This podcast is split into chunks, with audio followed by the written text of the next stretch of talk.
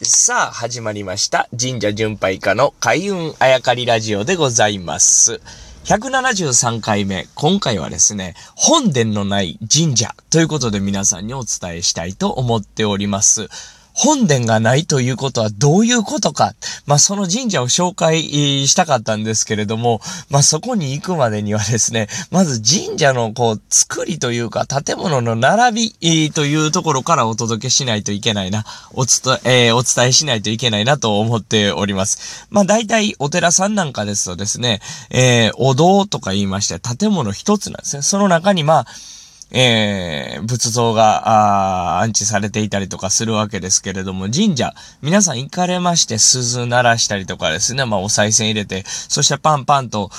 手を合わせて、えー参拝されると思うんですが、その時に皆さんの目の前にある建物、これは大体ですね、もう、ほとんどの、ーケースでですね、そこは、拝殿という建物なんですね。こう、拝むところと書いて、拝殿と読むわけですけれども、えーこれをですね、えーこれをというか、まあ、ここに、実は、神様が宿っているわけではないんです。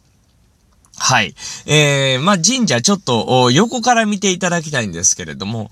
大体、まあ、今聞きながらでも想像していただければと思うんですが、神社って大体横から見ると建物2つ並んでるんですね。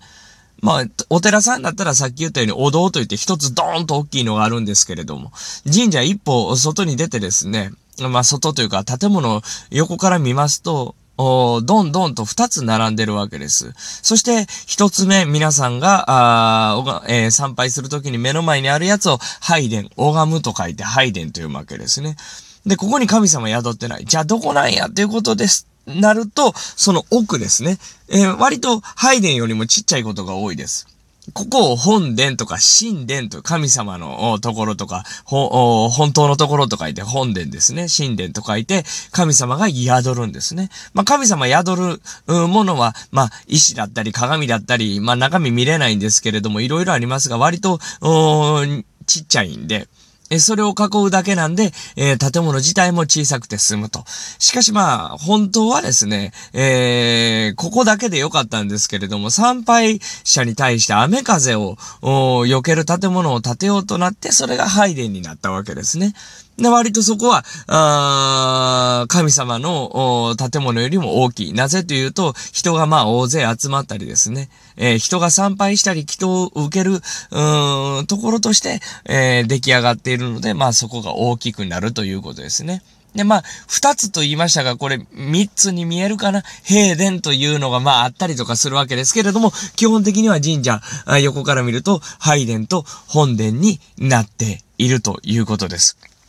ここで、えー今日お伝えしたかったのは、本殿がない神社ということなんです。本殿はあるけど、拝殿がない。まあ、これもあるでしょうね。ただですね、拝殿はあるけど、本殿がないっていうのが結構あるんですね。つまり、神社だ大きい神社だ立派な建物やと思っているのが、それは拝殿で、